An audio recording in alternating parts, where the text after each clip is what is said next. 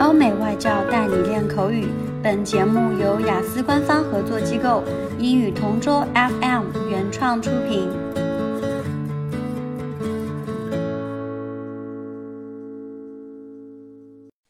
Describe an interesting talk or lecture. I would like to take this chance to talk about an experience I had while listening to a speech three years ago. The main topic was about artificial intelligence. It was at a science museum, and there was an ex- exhibition of robots done by students.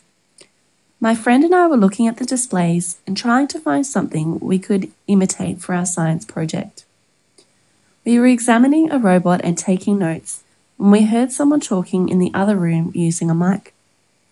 It was a little distracting and we couldn't hear each other talk, so we decided to go to the next room to see what was happening. In the next room, we saw a person on a wheelchair holding a robot and talking in a microphone. It was explaining about the robot and what it could do. We got really curious, so we leaned on the wall to listen.